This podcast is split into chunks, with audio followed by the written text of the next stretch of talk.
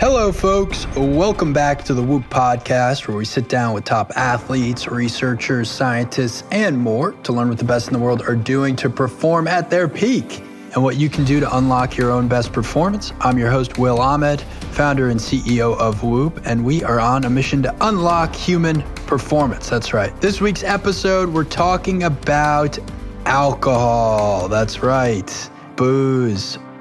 If you use Whoop, you probably have seen how drinking alcohol can hurt recovery. But we have some new and interesting data that shows just how much every drink can affect you. This is a fascinating conversation. I sat down with Emily Capodilupo, our SVP of Data Science and Research, to break down all the data and really to ask her how alcohol affects our bodies. Emily shares the negative effect of alcohol on recovery, how every additional drink affects your physiology, the differences in data between men and women, the uptick of alcohol consumption around the holidays, and which month has the highest alcohol consumption, how alcohol consumption relative to bedtime can affect you, and this might be the most important the hacks you need to know to optimize for your best recovery with drinking. So, what are the hacks that can help you overcome the negative impacts of alcohol? If you're a new Whoop member signing up for Whoop, we've got a special deal for you. Use the code WILL, W I L L, when you check out to get a $60 credit on Whoop accessories. We just dropped a new line of summer bright bands, definitely worth a look and you can use the credit on battery packs, Whoop body apparel, and more. So head to join.whoop.com to get started. Also, if you have a question you want to see answered on the podcast, email us podcast at whoop.com or call us 508 443 4952, and we will answer your questions on a future episode. Without further ado, here is Emily Capodilupo. Okay, Emily, welcome back to the Whoop podcast. I am excited to go deep with you on alcohol. Thanks for having me. So, many people, I think, observe that alcohol negatively affects their recovery, which is what we're going to explore in great detail. Let's start with a very simple question, which is just how is recovery calculated? Sure. So, in order to talk about how we calculate recovery, it makes sense to talk about what we're trying to achieve with recovery. So, recovery measures how ready your body is to respond to training, how ready it is to convert that training into a fitness gain. And, you know, one of the things that people don't realize is that, you know, depending on the state that your body is in, the same workout can result in very different gains to fitness, gains to performance. You know, if you're in like a state that's ready to receive that workout versus if you're in a more rundown state and like less ready to action that workout. And so the ROI on that workout varies tremendously. And the way that we capture this is by looking at things like heart rate, heart rate variability, sleep, respiratory rate, and then in a recent update, we also added things like temperature and pulse ox um, to the recovery score. And so all of these different metrics that we're measuring continuously throughout your sleep, we're able to interpret in terms of like what that means for how ready your body is to respond to training or to perform today. Recovery is a metric that's going to summarize your body's readiness. Mm-hmm. This obviously has reflections on workouts, has reflections on how you may perceive your overall performance throughout the day cognitively. Now let's talk about alcohol. Why would alcohol negatively impact your recovery score? So, as much fun as alcohol is, it's also a poison. And so, whenever we poison ourselves or sort of put things in our body that aren't good for it, our body responds by trying to get this thing out of our body. And so we put a lot of physiological resources behind eliminating the alcohol. And then all of those resources are essentially not available for other things like performing and you know functioning optimally. Additionally, when we go to bed drunk, instead of all of the important active processes of sleep that help us recover and get into a good place to be well recovered the next day, we're sort of spending those resources on recovering from the alcohol, you know, eliminating that from our system. And so we tend to have much lower quality sleep. And so even though many of us have experienced like, you know, you have a couple of drinks and then you pass out and you actually, you know, sleep really well, it's more like a sedated sleep than a know, active sleep, and active sleep is what's really good for you. And so, by being sedated instead of you know achieving these important physiological functions throughout the night, you wake up even if you had you know many many hours of sleep having had very low quality sleep and so that results in being less ready to take on the day yeah i mean i think the the fascinating thing for whoop data and recovery is not just that state of drunkenness which you described but even just the one drink two drink three drink range and how that starts to negatively affect your body so the first theme as i understand it that you all analyzed Emily, of course, leads our whole data science team, is looking at every incremental drink, how dramatically that affected recovery. What did you find? Each incremental drink makes your recovery go down about 4.2% lower recovery per drink. Uh, and keep in mind, this is uh, on average, there's a lot of inter individual variability here. So we saw like, you know, just one drink, the effect is relatively small. But when you go all the way up to like having 10 or more drinks, which is the maximum amount that we're calculating, you start to see things like you know really really dramatic changes in you know in recovery and of course in the, the inputs to recovery so in things like hrv where you're losing you know 20 milliseconds off your hrv you know same thing with resting heart rate which tends to climb you know when the difference between you know one drink your your resting heart rate goes up about two beats but when you're talking about uh, 10 or more drinks, your resting heart rate's going up like 14 beats per minute. So it's a really, really dramatic, um, you know, steep incline uh, as the drinks increase. Yeah, I mean, to summarize this, and this is averages of averages, so take that with a grain of salt, but roughly 61 HRV on average at zero drinks. And then at one, it's at 59. At two, it's at 56. At three, it's at 53. At four, it's at 50 and then all the way down to 10 it's at 36 so someone who would normally have an hrv of 61 all of a sudden seeing this dramatic reduction in their core hrv resting heart rate following a very similar trend 56 average at zero, climbing 57, 59, 60, 62, 63, 65, 66, all the way up to 69 after 10 drinks. I mean, it's fascinating to me how linear it is. I think some people perceive zero drinks, one drink, same thing. Zero, you know, one drink or three drinks, kind of the same thing.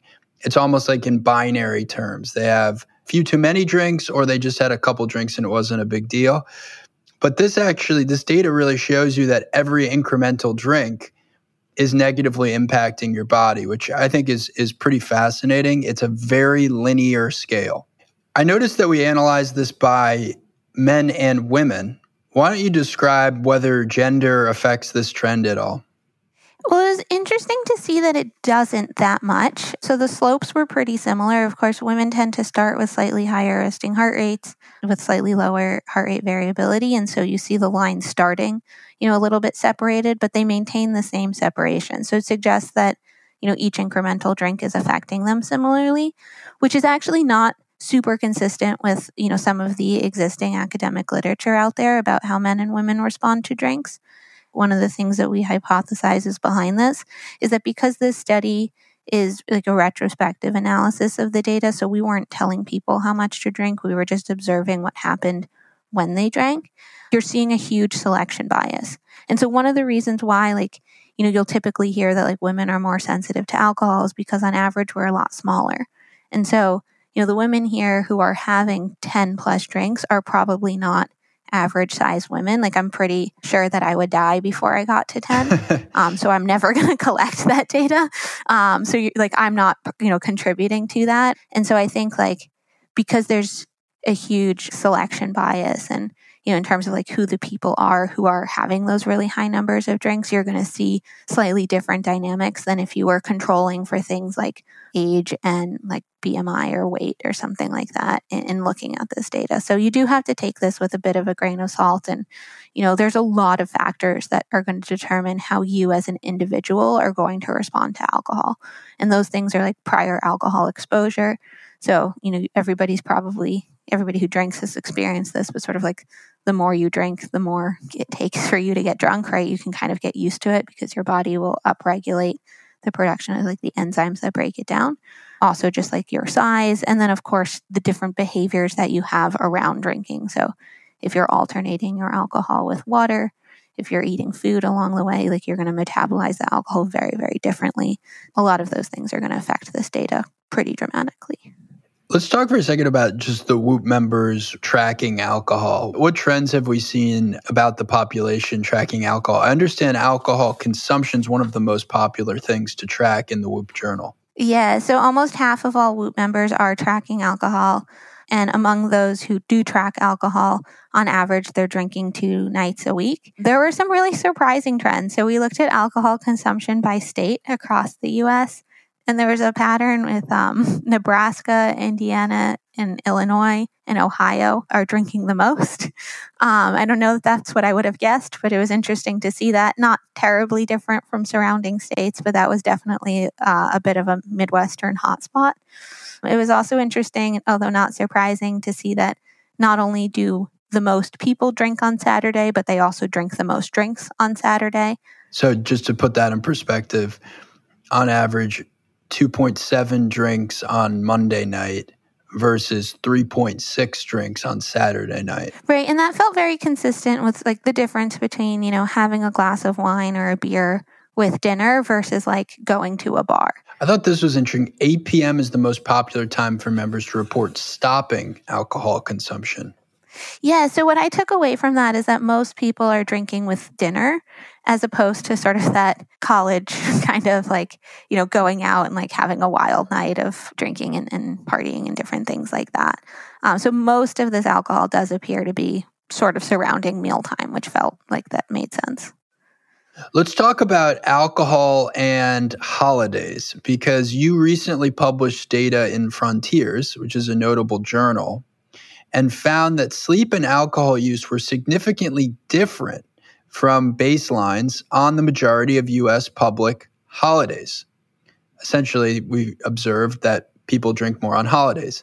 Yeah, so not super surprising. We saw that alcohol consumption uh, is much much higher on holidays and you know higher on the holidays you might expect like new year's thanksgiving and christmas than on you know some of the like bank holidays like labor day uh, president's day and things like that you know there's some interesting seasonal effects going on there too like all throughout december you know in the winter which tends to be you know there's a high concentration of holidays uh, people are drinking more than they are you know in like january and february you know, what we saw is that people are getting significantly less sleep. They're going to bed later, they're sleeping in later, and, and they're drinking more. And so, you know, one of the things that we thought was interesting about this data from a public health perspective is that it really highlights that when you see this massive increase in you know people who are drinking and drinking significantly and therefore likely to be hungover the next day and then on top of being hungover they're sleep deprived you know it might want to make you want to think a little bit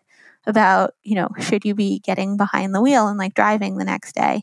You know, especially for, you know, young or inexperienced drivers, it's probably a good day not to be on the road because those are, you know, a, a really dangerous recipe for motor vehicle accidents. In fact, there's a lot of data around what happens on daylight savings when we lose that hour of sleep, and motor vehicle accidents go up tremendously. And so when you combine the reduced sleep at a population level. The fact that this was overwhelmingly evident, like across such a large group of people. I mean, we looked at you know over 10 million sleeps, you know, and uh, 5.8 million reports of alcohol. When you look at all of this data and you see that like the whole country is drunk, the whole country is sleep deprived, you know, you really do want to think about what you're doing the next day. So, holidays with the highest magnitude changes in sleep and alcohol use were New Year's Eve, New Year's Day, Christmas Eve, Christmas Day, and Thanksgiving. Thanksgiving, interestingly, Emily, the night before Thanksgiving, I believe, has the highest number of DUIs in the country. Let's talk just uh, over the course of the year. What month has the most drinking? So December has the most drinking, and it's very interesting when you think about the whole culture around New Year's resolutions because then January has the least. So it feels like there's a little bit of, you know, celebrating and getting it out. Uh, and then we're sort of well behaved in January, and then it, you know, kind of creeps up from there. Now, one thing I've observed over the years with my own Whoop data is just the profound difference that alcohol has on my body depending on when I drink alcohol namely a drink at 5 p.m. versus a drink at 8 p.m. just has a wildly different effect on my next day recovery. Can you speak a little bit to that and what we're seeing in the data? Yeah, so the data is extremely clear. The same amount of alcohol, you know, if you have it at, like you said, 5 p.m., 8 p.m., is going to have a much, much smaller effect on your recovery score than if you're going to bed drunk. So having it, you know, 10, 11, 12 p.m. And so we looked at the data relative to bedtime. So we normalized it all based on when you ended up eventually going to sleep. And what we saw is like if you just take resting heart rate, um, so the average resting heart rate for somebody who's drinking nine hours before bed is 57 beats per minute. But when you take that all the way up to like right before bed, it's 62. So the difference in those just a couple of hours in terms of like when you're drinking relative to bedtime can explain a difference in your heart rate of, you know, five, six beats per minute. And then you see the same thing in HRV where if you're drinking, say, five hours before bedtime, you're seeing an average HRV of 57.3. And if you're drinking like in that last hour before sleep, you know, the average HRV is uh, 49 milliseconds. And so, physiologically, what's going on here is if you drink earlier in the day, you still have the physiological effects of the poison of alcohol and sort of all of those wasted resources that go to clearing out the alcohol as opposed to other healthy physiological processes. But you're totally sober by the time you go to bed. And so you're able to have a normal night's sleep and use like all the active processes of sleep to help boost your recovery. Versus if you're going to bed drunk, now not only do you have like, you know, all of the poison of the alcohol that your body still needs to clear out, but because you're drunk when you're sleeping, you're more sedated than you are asleep. And so you don't get that same beneficial like result of having a good sleep after the drinking and you basically have what like way lower quality sleep and so you get this kind of double whammy and so that's why it's really important that, like, you know, if you're going to drink, making sure that you do stop early enough that you have water. And so you're giving your body some of the resources that it needs to recover from the alcohol so that you can have good quality sleep. And that's going to boost your chances of being recovered. Yeah, I mean, staring at these graphs is fascinating. And folks, uh, we, we have all these graphs on, on our website at whoop.com slash locker. Um, we'll also hopefully be, be sharing them if you're watching this on YouTube it is such a sharp cliff for your average recovery. If you're, again, this is the same number of drinks, but if the last drink is four hours before bed, your average recovery is at 60. And if it's three, you're at 58. If it's two hours before bed, 54. And if it's one hour, it's at 50. So that difference of three hours accounts for 10% of recovery. And my guess is if you were to look at a distribution of an individual, that range gets even wider and more extreme. That I think is probably one of the biggest tips for if you want to drink and you want to optimize for your recovery. What are all the hacks that someone can do based on the information we've observed here? So, the first big one is day drink instead of night drink. And if you're going to night drink, you know, like drinking with dinner when you're eating, especially carbs, uh, and you're drinking water alongside the alcohol is going to have a very, very different process because the food's going to slow down the alcohol. So it becomes almost like slow release alcohol hitting your body over a longer period of time instead of if you drink on an empty stomach, hits you all at once and you have this like big rallying response, you know, even if it's ultimately, you know, the same glass of whiskey or the same glass of beer, whatever it is. So drinking it slowly, drinking it with food, drinking it with water. Also, if you're drinking, you know, more than a drink or two, thinking about replacing those electrolytes that alcohol can deplete. So drinking Gatorade uh, or any kind of sports drink or something like that can be really helpful. I'll add another direction as it relates to the alcohol itself. I mean, and I, I have a feeling this is highly personal. So take this as an N of one. But I've found personally that clear liquors versus dark liquors and wine versus beer less negatively affect my recovery or my body. So when I drink now, I'm almost exclusively drinking clear liquors or wine versus whiskey from time to time, or I used to like to drink beer from time to time. And now I kind of just don't drink them because I feel like they have such a negative effect on my body relative to other alcohols. Yeah. And I think that you know, there's such a good point that you're bringing up there that like different people are going to respond to different types of alcohol differently. Like it's not all exactly the same thing. You know, the other stuff in there beyond the alcohol matters. Um, it also matters, you know, if you're having a fruity cocktail with like a lot of juice or soda in it, you know, that's going to hit your body differently than if you, you know, the same alcohol, just neat. It's very worth paying attention to your own data and how you're responding. If you look at the data, right, and it's showing like the average person is only, you know, losing half of their HRV, right? That's because the people who are selecting to do this are just like fundamentally different people than me.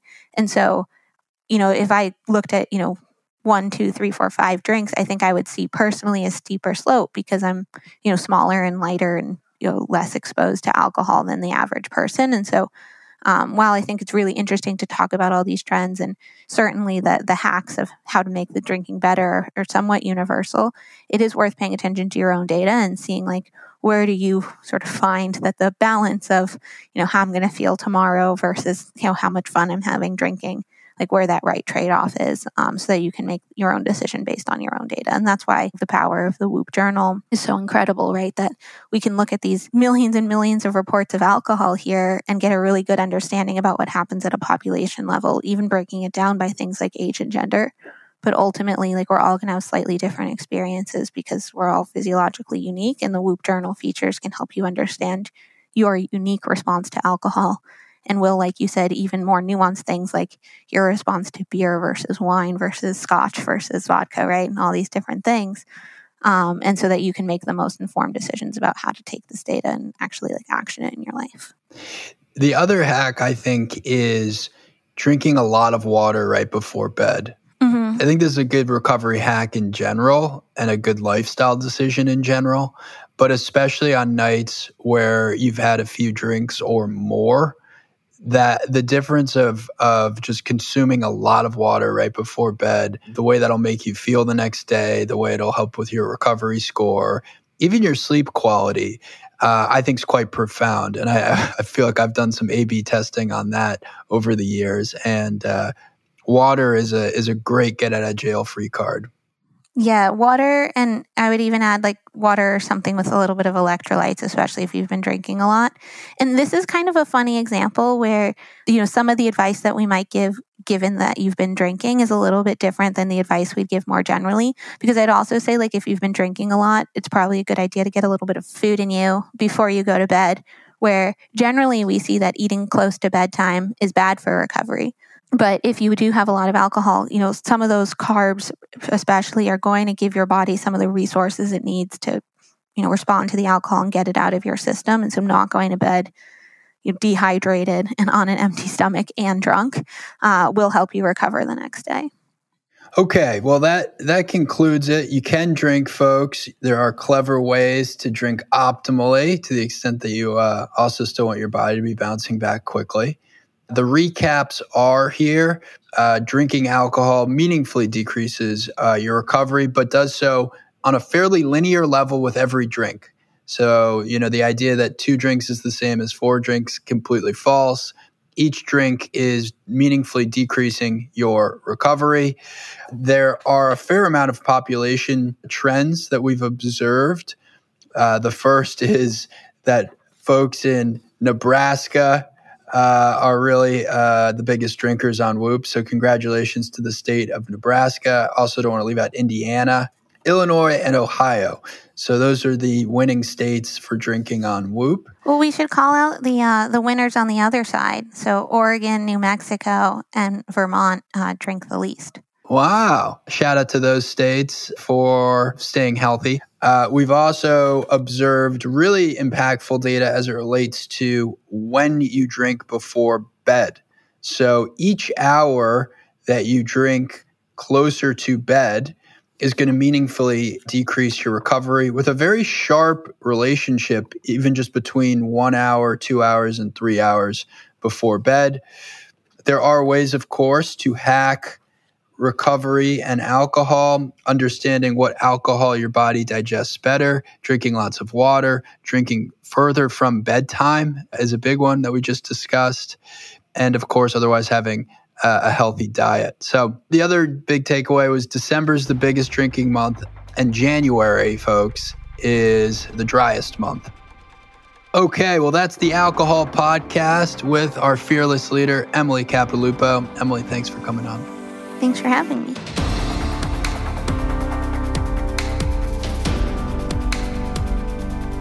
Thank you to Emily for coming on the Whoop Podcast. If you enjoyed this episode, please leave a rating or review. Subscribe to the Whoop Podcast.